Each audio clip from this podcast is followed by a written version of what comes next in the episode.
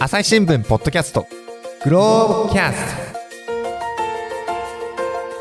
前回に引き続きグローブ編集部の星野正夫さんに火星移住についてお話を伺っていきます。なるほど、分かった。でもね、今の話だと例えば8人で共同生活とかそういう感じだから規模が若干小さい気がする。でも ねテーマは火星移住じゃないですか、はい、そういうその移住するっていうぐらいこうみんなで行くんだぜっていうのをこう見通したね、そういう実験とか、はい、なんかこうプロジェクトなんかそういうのはないんですかね。あ、それは私も取材したんですけども、うん、アメリカのアリゾナ州にバイオスフィア2っていうその施設がありまして、はい、ここで火星とかですね、そういう宇宙に住むっていうことがどういうものなのかというのを、うん、実験が行われたことがあるんですね。それ科学者8人がまた8人だ、1991年から、あ、結構前ですね。2年間だから20年以上前ですね。いやいやいや、30年ぐらい前ですよね。30年以上前、あ、30年前ですね、はい、91年から2年間その閉鎖環境で生活したんですね。でそこは行きましたけども、行ったんですか、星野さん。本当砂漠の真ん中にですね、また砂漠だ、はい、ガラス張りのピラミッドみたいな建物があってですね、ルーブル美術館みたいなでその中は東京ドームのグラウンドぐらいの広さらしいんですけど、でかいですね。1万3000平方メートルってぐらいの大きさなんですけども、そこに熱帯雨林とかですね、サバンナとか海とかですね、そういうのを再現してるんですね、うん、まあ、東京ドームグラウンドぐらいのね広さがあればいろいろなエリアもできるってわけですね。そうなんです、そうなんです、うん、でそのまさにこうビニールハウスの巨大版みたいなところで、その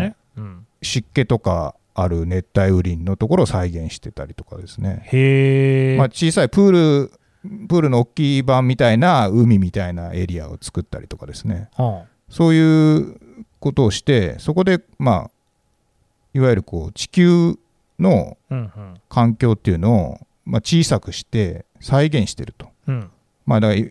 いわばこうミニ地球みたいな感じでいうのをそこに再現してみましょうっていうので、そこで作って、でその中でそこはですか、だから周りアリゾナ州は、はい、その別に湿潤な場所とかではなくって、ええ、そのドームの中だけ、ドームガラス張りの中だけそういう風になんか熱帯雨林だったりサバンナだったり海だったりみたいなものがあるっていう感じなんですかね。そうなんです、人工的に作ってる。人工的に作って、これは本格的ですね。で空気とか水とかをこう循環させて、うん、気圧とか気温とか湿度とかをこう調節して、うんうんうん、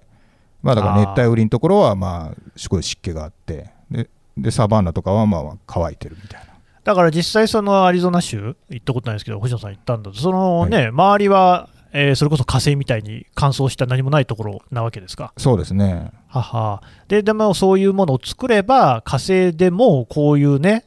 海もあれば、うん、森もあるような環境も作れるんじゃないかっていうことの実験ですかね。そうですね。これはなかなか壮大じゃないですか。そう。その壮大な実験がまあその30年前に行われてたというんで、まあ今もそういう状況が残ってて。へー。まあ、今はもうオープンにしてて、まあ、空気とかは全然普通にあるんですけども、うんうんうん、まあ、その中でこう、科学者8人が生活したんですね。東京ドームに8人だったらね、なんかストレスもなさそうですね、そうですねまあでもその中で野菜とか栽培したり、あ、いいですね、いいですね。鶏とかヤギとか豚とか育てて、お、すごいすごい。でその野菜をとか肉とかを食べたりとか、うん、まあ、卵とか食べたりとか、いいじゃないですか。だからもうそこで完結すると。テラフォーミングじゃないですかそうです、うん、まさにそこでまあ、なんか足りなくなったから買いに行こうということは絶対に許されず、うんうんうん、その中だけで生活すると。あ、でもね、とりあえず鶏と野菜があったら結構ね美味しいもの食べられそうですよ。まあでも、まあ、結構大変っていうか、あら、その時はその完全に密閉してですね、うん、その空気も外から入れないっていうことでやってたんですけども、まあ、まさに火星みたいな想定してやってたので、はいはい、二酸化炭素ですもんね、そうするとまあ、一番大変だったのはその酸素不足になっちゃったんですよね。ああ、そうなんですか。でしかも食料もうまく育たなかったりして、うーん、野菜とかもうまく育たなかったりして、行き詰まっちゃったんで、はい、危険だっていうんで、まあ、酸素を注入したりとかですね、うん、してたんですね。まあ、それは酸素がなくなっちゃったら大変死んじゃいますからね。はいはい、だからまあそういう、まあ、変な言い方だけどずるしてるんだからこの2年間ね、うん、火星みたいな環境で生きられなかったんじゃないかと、うん、で、まあ失敗だったんじゃないのっていうことは当時言われたらしいんですよね。いやそれは言われますよね。でもその副所長の方に 今の副所長の方ですね、今はそのアリゾナ大学っていうところが運営してるんですけども、その方取材したらですね、その後の研究でですね、なんで酸素が足んなくなっちゃったのかなと思ったら、もともと計画としては多分うまくいくはずだったんでしょうかね。その計算してその2年間ぐらい暮らせるようにこうに光合成とかのどのくらい二酸化炭素を吸収してどのくらい酸素を出すとかですね、うん、そういうこともまあ計算した上で2年間実験に取り掛かったんだけども、うん、そのなんていうか建物にあるコンクリートがですね、はい、なんかそういう環境になると二酸化炭素を吸っちゃうらしいんですよね。へー、そうなんですね。でその二酸化炭素を吸っちゃうと、うん、二酸化炭素が減っちゃうので、うんうん、そうすると植物が光合成できなくなっちゃうんですよね。なんと、まあそうなりますよね。それでその計算よりも酸素が排出されなくて酸素不足になったっていうのがその後の研究で分かったらしいんですよね。もう完全に想定外だと。想定外だこと、うん、だからまあ宇宙に行くときっていうのは、まあ、NASA の宇宙飛行士とかもそうなんですけども、うん、とにかくその日数とか人数とかに応じた酸素とか水とかを用意していくんだけども、うん、そういう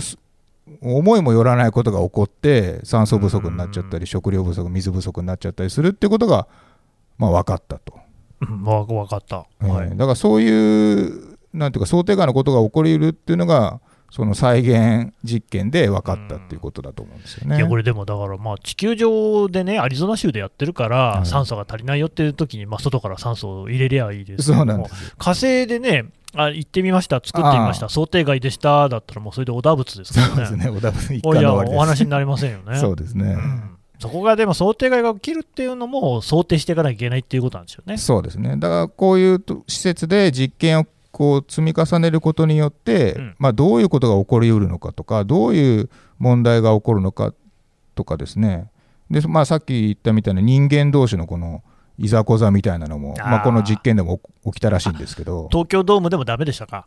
なんかもう食べ物をみんなが寝てる隙に食べちゃう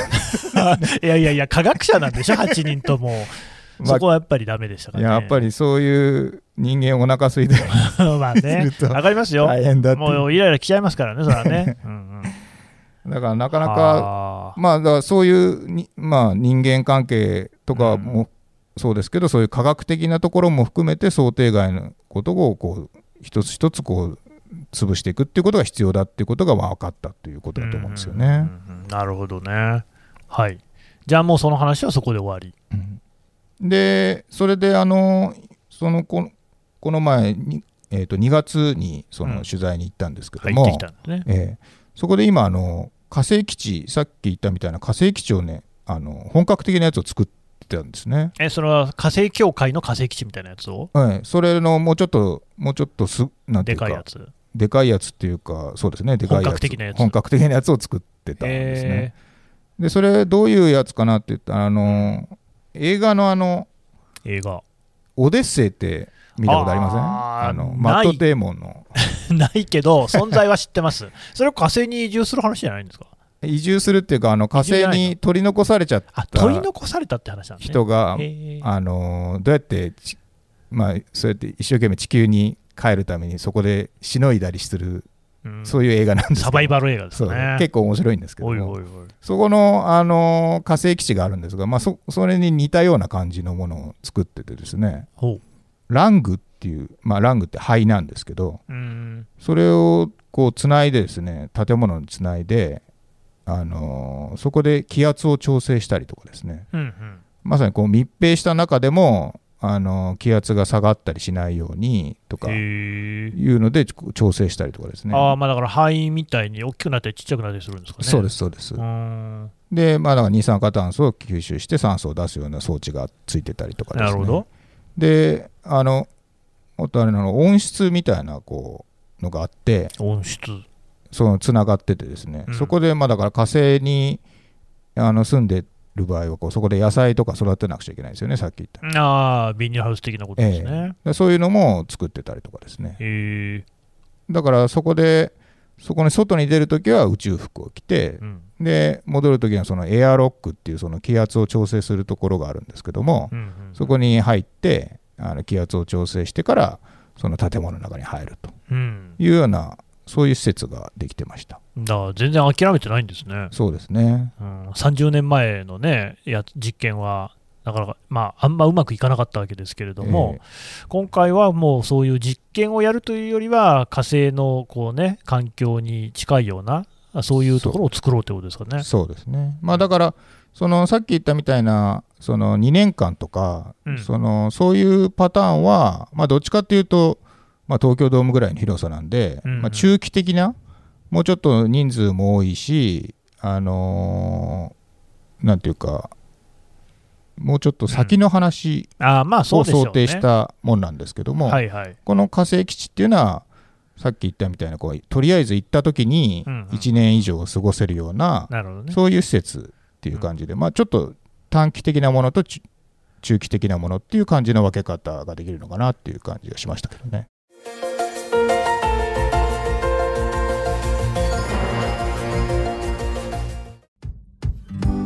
難しいニュースもポッドキャストで解説を聞くとちょっと理解できるかも。朝日新聞デジタルのコメントプラスって知ってる？テレビでおなじみのコメンテーターや記者が記事の背景やその先について投稿しているよ。もっと深く、もっとつながる朝日新聞。まあ、その2030年代なり40年とかっていう頃にやれるとしたら、まずその短期的な方、そうですねってことなんでしょうから。でも短期的って言ったってそれでも1年は火星に滞在しなきゃいけないんですもんね。そうですそうです、うん、それに即したような実験研究が行われていますよと。そういうことです、はい。でもそのテラフォーミングって話もあったでしょ、はい、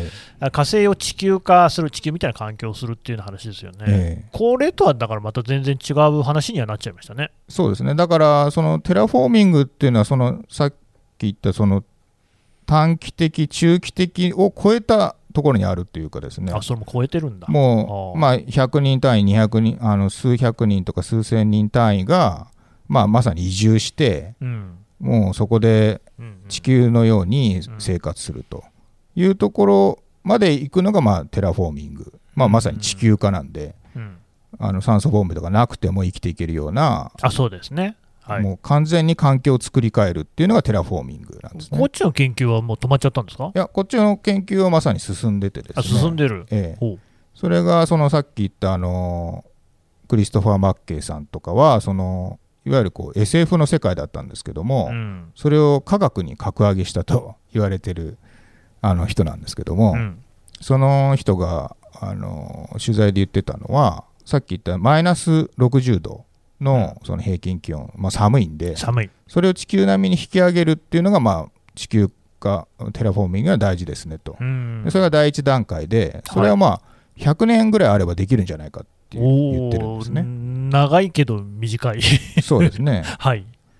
で、はいはい、そうすると、まあ、温度が上がっていけばその地中にその永久凍土があるんでそれが溶けて水になって、はい、で植物とかも育つようになれば、うん、まあ、二酸化炭素を吸収して酸素を排出するようになるんで、ね、うんうん、そうするとどんどんどんどんこう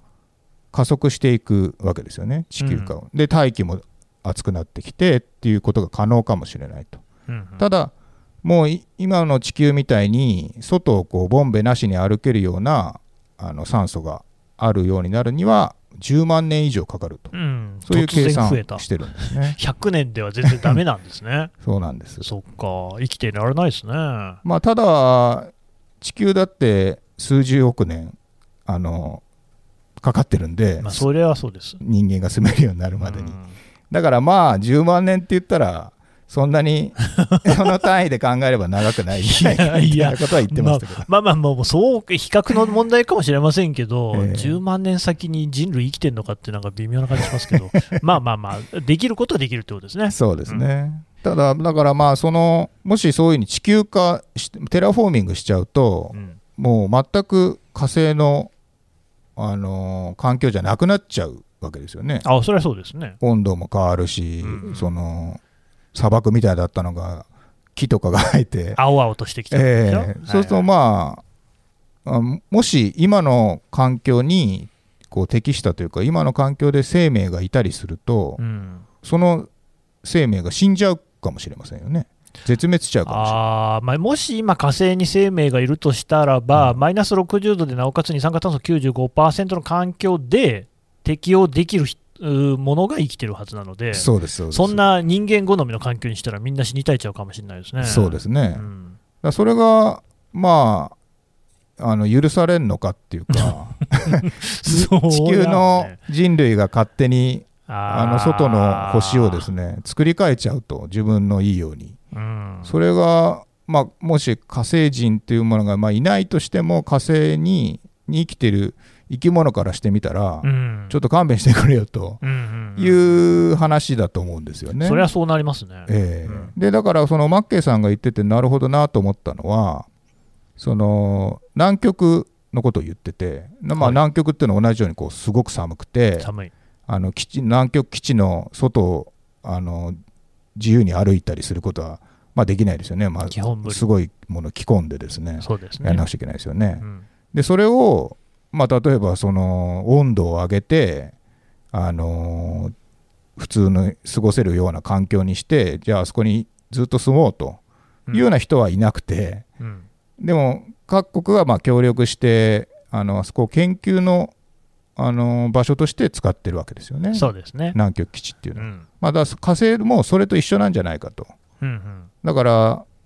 研究したりとかですね人間が定期的に送り込んでそこで研究するっていうことはありかもしれないけど、うん、それをもう抜本から的に変えてですね、うんうん、住みやすいように変えて環境を激変させてしまうっていうのはそれはどうなんだろうか、倫理的に許されるのかなっていうことをおっしゃってました。うん、ということはね、今回のテーマの火星移住の話はここで終わりと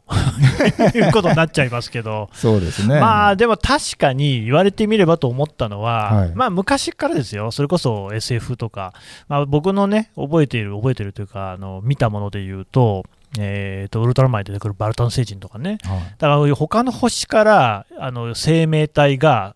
地球を乗っ取りに攻めてくるみたいな話ってのは枚挙にいとまないじゃないですか、はいはい、でも本当にそういう風にしたかったらまず地球の環境を自分好みにする、うん、そのね、生命体が酸素が好きなのか二酸化炭素が好きなのか温度がどれぐらい好きなのか分かんないですけど多分人間と違うわけですよね。そうですね、っていうのにまず作り変えて爆弾かなんか落としてねだって例えば、ね、核兵器とかで破壊しちゃったら環境変わるでしょきっと。そうですよね、みたいなことを先にやるのかもしれないですね。うん、うん、ちょっと怖くなりましたけどあ、でもそれのマッケイさんの話聞く限りは、まあ、それ確かに一理あると思います。火星に移住なんか人間がしない方が良いのではって話になりませんか、うん、そうですね、うん、もう一つマッケイさんが言ってたのはもう一つ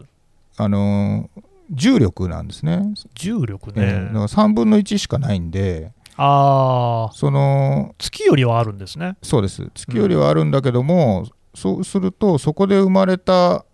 人類っていうかもし子孫が生まれるとしたら、うんうん、それはその地球の種と違う異なる種になる可能性があるんじゃないかと。なるほど。そうすると火星の人類と地球の人類で、うんうん、まあ戦争が起こったりとかですね。なんかどっかで聞いてる話だな、はい、まあガンダムみたいな世界なんで言っちゃったね。ああ、そうですよね。あれはだからあれですよね、スペースコロニーとかって言って、そうですね、宇宙にでっかい人工衛星ですかねが拠点みたいになってて、そうですそうです。おいでその地球のね地球連邦軍っていうのと、はい、宇宙のサイド3っていうね、はい、そういうところを拠点にするジオンっていうのが、はい、戦うっていう話でね。そうですね。で地球の重力にこうなんか足を引かれた地球人名みたいなね、そうですね、いうやつ。そんなセリフじゃなかったけどな、まあなんかそうした趣旨のことを言うっていうね。そうですね、名作ですよ。ってことが起きると、そうだからそういうことが起こるかもしれないっていうことを言ってて、うん、でその重力を人工的に再現しようっていう研究も実は進んでて、うん、あ、火星の重力をですか。そうです。ほいほい。これも梶間建設の大野さんって方が突然日本の企業になった、はい、この方が人工重力施設っていう設計をしてまして、なんかいろんな仕事があるんですね、ゼネコンにもね、あ、これはなんかゼネコンの仕事というよりも直接的な仕事というよりも大野さんがガンダム好きでそのスペースコロニーを見てスペースコロニーってまさに重力を人工的に作ってるんですよね。なんかぐるぐる回ってますよね。ぐるぐる回って、うん、それはだから遠心力で重力の代わりにしてるっていうことなんですけど、それを見て大野さんっていうのは人工重力施設をですね、うん、設計しようって考えたらしいんですよね。そんな人が本当にいるんですね富野監督もびっくりでしょうね。そうですね、はい、でこれ面白いなと思ったのは、うん、まあ、すごいバカでかい施設なんですけど、バカでかい、そのぐるぐる回すことによって遠心力を生む施設なんですけど、うん、その子供の頃水の入ったバケツをこうぐるぐる回すと水がこぼれないじゃないですか、はいはい、やりましたね、まあ、いわゆる遠心力なんですけど、それと同じ原理でですね、そのぐるぐる回すことによって水を貼り付けて、うん、その街みたいなものを作って海みたいなものを作ろうと、ほう、そういうことまで考えて設計してるらしいんですよね。へえ。だからそうするとその中はスペースコロニーみたいな状態になってて、だからそこで普通に重力を地球と同じ重力を感じながら生きていくことができると、うんうん、そうすれば子孫とかも残すことができるんじゃないかみたいなことをおっしゃってました、うん、なんか地球にいる種とは異なる人間にはならないかもしれないですね。そうですね。地球と同じ重力で過ごせば、まあ、そもそも低重力でもその子供がちゃんと生まれて育つっていうのがまだ分かってないらしいというか、うん、難しいんじゃないかと言われてるんですよね。あ、そうなんですね、うん、無重力ではちょっと難しいって言われてて、まあ、低重力でも、人間とかは難しいんじゃないかと言われてるんですよね。やっぱり精子が受精卵にこういかなかったりするんですかね。そうですね。だから受精したとしてもその卵活っていうかその、うんうん、細胞分裂していくのがうまくいかないと言われてまして、らしい、医学の研究でそういうのがあるらしくて、うん、そうするとまあ、そもそも子孫が育たないかもしれないと、うん、で、育ったとしてもちょっと違うタイプになっちゃうかもしれないよねっていう懸念があるってことだと思うんですけど、うん、まあ、そういう施設を地球と同じような重力の施設を作れば、まあ、そこで生きてる限りは地球と同じ環境なんで、うんうん、そういうことが起こんないであろうと、うんうん、いうことを言ってるんですよね。だからテラフォーミングまではいかないまでもその施設の中であれば地球と同じような生活ができるということを考えている人もいるってことなんですね。これ実際に実験とかやってるんですか。まだ作るまでは行ってないですけども、模型みたいなのがあってですね、まあ、すごいちっちゃい模型なんですけど、うん、まあ、なんか地球で作ると、まあ、ビル1棟分ぐらいのお金がかかるらしいんでそれはすごいな、はい、そんな簡単に作れるもんじゃないらしいんですけど、まあね、人が住むものを作った方がお金は儲かりますけどねでもそれはその鹿島建設 その業務としてそういう仕事をやってるんですか。あ、これはだから業務までは行ってないんですけど、あ、行かないんですね、はい、そういうことをやれるといいな将来みたいなことで大野さんが独自にやってる。まあ、独自というか、うん、まあ、会社の、業務のかなり細かい一つとしてやってる。ああ、まあ他に本業なんかもあるんだけれども、本業は設計をちゃんとやってる。ああ、まあそりゃそうでしょうけれどもね。ああ、でもとはいえ企業の活動の範囲内でやれてるとしたらなかなか夢のある話ですね。そうですね。うん、なんかそのうちあれですかね、ミノフスキー粒子とかも誰か開発しますかね。うん、あれ作ったら超戦争強いって感じしますけどね。うん、まあそういうのがあるんですね。ここでは特に説明しませんので、ご興味のある方はガンダム見てください。はい。で、まあ、そういうのもできているってことは、やっぱりそれはあれですよね、言ってみれば、テラフォーミングの方向性っていうことになりますかね。そうですね、だからテラフォーミングっていうのは、まあ、火星の環境を完全に作り変えちゃう、地球みたいにしちゃおうっていうんですけども、これはその施設っていうか、その建物というか、それがあれば、別に火星の環境を変えなくていいっていうことなんですよね。なるほどね、そうかそうか、そういう施設があればいいっていう考え方ですね。だからさっき言った区分でいうと短期中期のその次っていうか、まあ、長期的なところにその施設みたいのがあって、うんうんうんうん、超長期のところにテラフォーミングがあるっていう考え方だと思うんですけど。なるほど。そうするとそのさっきのマッケイさんの命題にもですね、合致するというか、はい、環境は変えないっていうことになりますよね。そうですそうです。いいじゃないですか。うんうん、じゃあもうこれでいきましょうか。これだとまあ移住することもそんなに難しくないというかですね。ただまあ火星でそういう建物、バカでかい建物をこうぐるぐる回るような建物を作るのはまあ結構な技術力も必要ですし、時間もかかると思いますので、まあそんな簡単にはこれはそんな20年後30年後とかではちょっと難しいんじゃないかなって感じですね。めちゃくちゃ部品とかたくさんいりそうですしね。そうですよね。まあこれはまあ長い目で見たときにはそういうことも可能だねっていうような話ですかね。そうですね。まあ、そうなってくるともうそもそもの、ね、話としては火星に移住しようっていう話だったじゃないですか。はい、やっぱこう移住自体が難しいんじゃないかなっていう気がするんですけれども、はい、でもしやるとしたらやっぱり国家レベルとかの話かなと思うんですが、そういうふうに移住にね、火星に移住をさせるっていうことを真剣に考えている国とかあるんですか。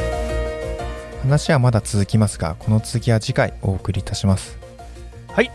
というわけでグローブ編集部の星野正夫記者にお話を伺ってきました。さてね、星野さん、今回の火星移住の件、これはインターネット上でも読めるってことですね。はい、そうです。紙面は4月3日に発行されたんですけども、グローブプラスというネットの記事でですね、全文読めますので、ぜひ読んでみていただければと思います。はい、こちらの記事にはね、このポッドキャストの概要欄からもリンクを貼っておこうと思いますので、ぜひ読んでいただいて、ひょっとするとね、星野さんみたいに人生観世界観が変わるかもしれないということですかね。そうなるといいかもしれませんね。はい、お試しください。というわけで星野さんでした。どうもありがとうございました。どうもありがとうございました。朝日新聞ポッドキャスト、朝日新聞の神田大輔がお送りしました。それではまたお会いしましょう。この番組ではリスナーの皆様からのご意見ご感想を募集しています。概要欄の投稿フォームからぜひお寄せください。ツイッターやメールでも受け付けています。ツイッターでは番組情報を随時紹介しています。朝日ポッドキャスト、朝日新聞ポッドキャストで検索してみてください。